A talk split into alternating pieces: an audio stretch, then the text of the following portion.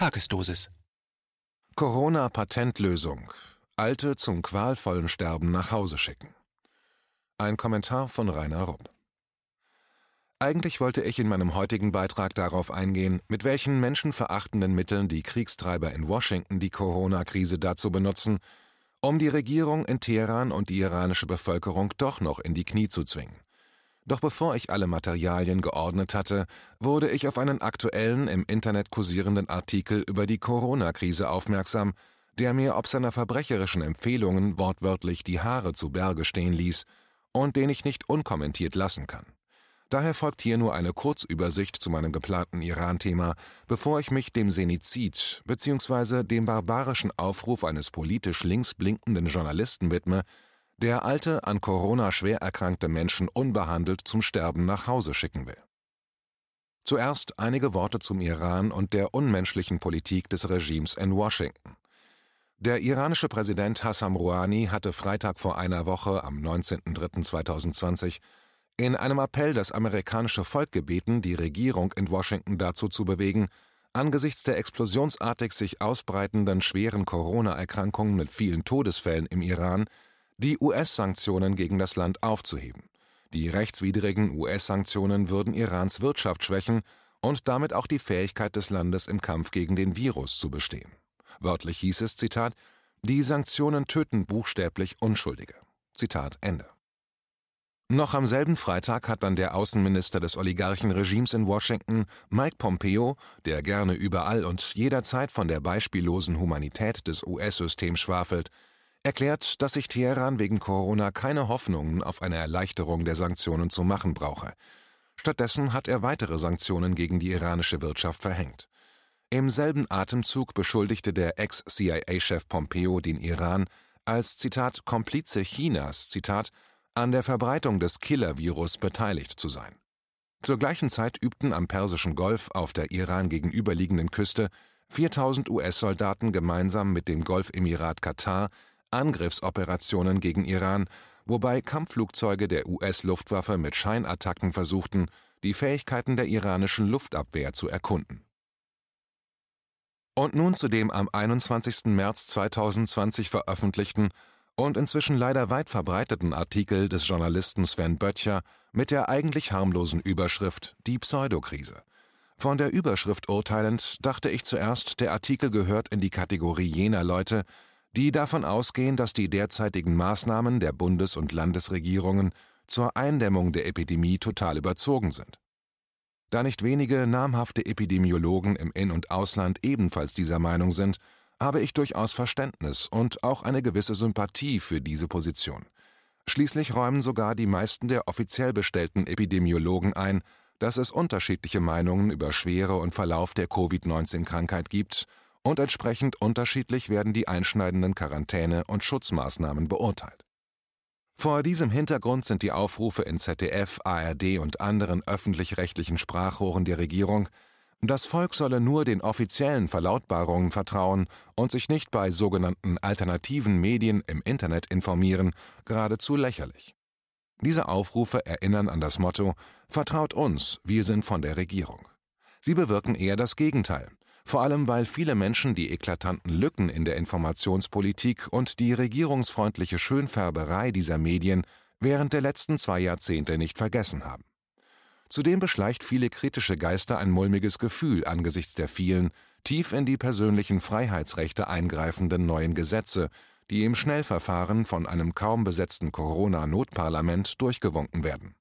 Sie befürchten, sicherlich nicht ganz zu Unrecht, dass damit die herrschende Klasse und die von ihr geführte Regierung nach der traditionellen Maxime des bürgerlichen Herrschaftssystems handeln, nämlich keine Krise oder Katastrophe ungenutzt zu vergeuden. Denn nur in solchen Notsituationen können die Regierenden die längst fertig in den Schubladen liegenden Gesetze, die in Normalzeiten keine Chance hätten, im Parlament durchziehen. Und dann gibt es im Internet noch eine nicht unbeachtliche Gruppe von links firmierenden Leuten, die in der Corona-Krise nichts anderes als eine künstliche, absichtlich herbeigeredete Pseudokrise sehen, also eine Verschwörung der Herrschenden, um unsere Freiheitsrechte, Versammlungsrechte etc. abzuschaffen und den Weg zur Diktatur zu ebnen. Der Artikel von Böttcher passt im Gegensatz zu seinem Titel in keine dieser eben angesprochenen Kategorien richtig hinein. Vielmehr beginnt er damit, die Zahl der bisher an Corona verstorbenen Menschen unter Verweis auf die weltweit etwa 25.000 täglichen Hungertoten zu relativieren, für die wir, so Böttchers Originalton, jetzt Zitat kein zusätzliches Klopapier Zitat Ende mehr brauchen. Auch wegen der 15.000 täglichen Toten, die an den Folgen des Rauchens sterben, rege sich keiner auf, ganz im Gegensatz zu den paar Covid-19-Toten, wegen denen das wirtschaftliche und gesellschaftliche Leben weitgehend eingefroren werde. Dabei, so argumentiert Böttcher weiter, besteht die Mehrzahl der Corona-Toten aus gesundheitlich bereits vorbelasteten alten Menschen. An diesen anderen Krankheiten wären sie ohnehin eher früher als später verstorben. Mit anderen Worten, Corona beschleunigt nur das Ableben der ohnehin Todgeweihten. Deshalb sollten diese Alten nicht länger wichtige Ressourcen im Hospital blockieren und stattdessen zu Hause sterben. Die Betten auf den Intensivstationen der Krankenhäuser sollten für die jungen Corona-Patienten frei bleiben.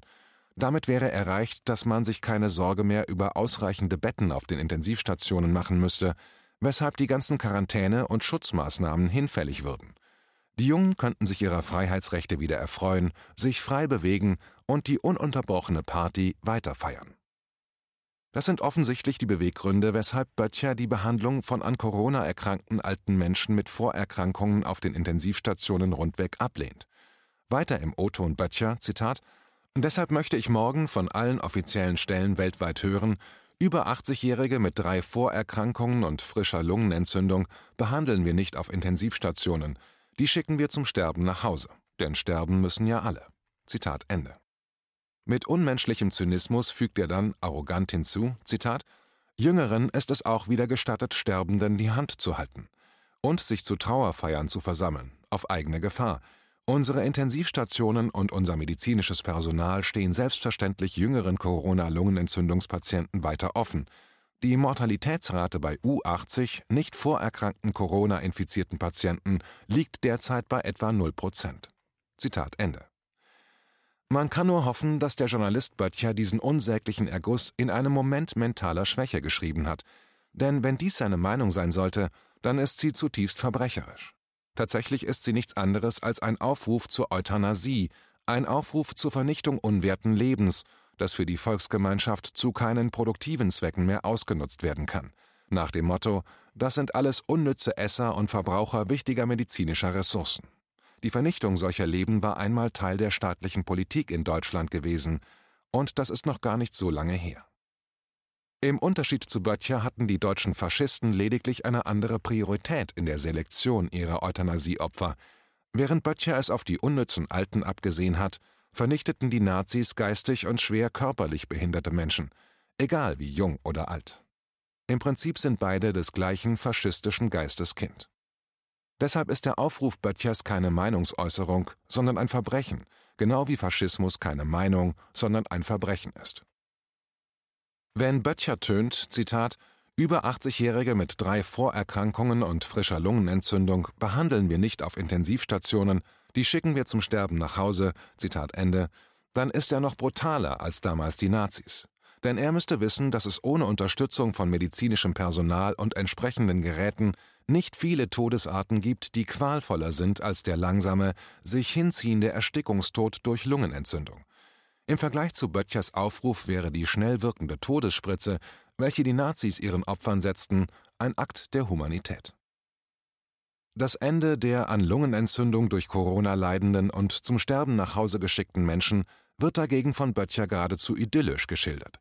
Zitat: Ärzte bezeichnen die Lungenentzündung als Freund der ganz Alten, denn wir müssen an irgendwas sterben und das Wegdämmern ins Ewige ist fast allen anderen Abgängen vorzuziehen.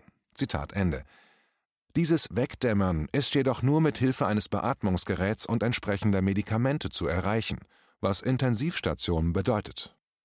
Ohne das ist das Zuhause ein qualvoller Erstickungstod. Das einzige Problem, das Böttcher im Zusammenhang mit seinem Vorschlag sieht, ist das damit verbundene Massensterben, das eine logistische Krise verursachen könnte. Denn zu den üblichen alljährlichen 55 Millionen Toten müssten laut Böttcher zusätzlich knapp 250 Millionen Corona-Tote im Jahr entsorgt werden.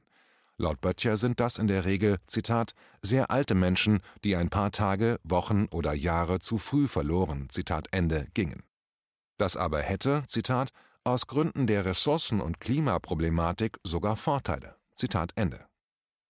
Dieser kaltblütige, menschenverachtende Ton, wenn es um den geplanten Tod von Millionen Menschen geht, findet sich auch in den Protokollen der Wannsee-Konferenz von 1942, bei der es um die Endlösung der Judenfrage ging.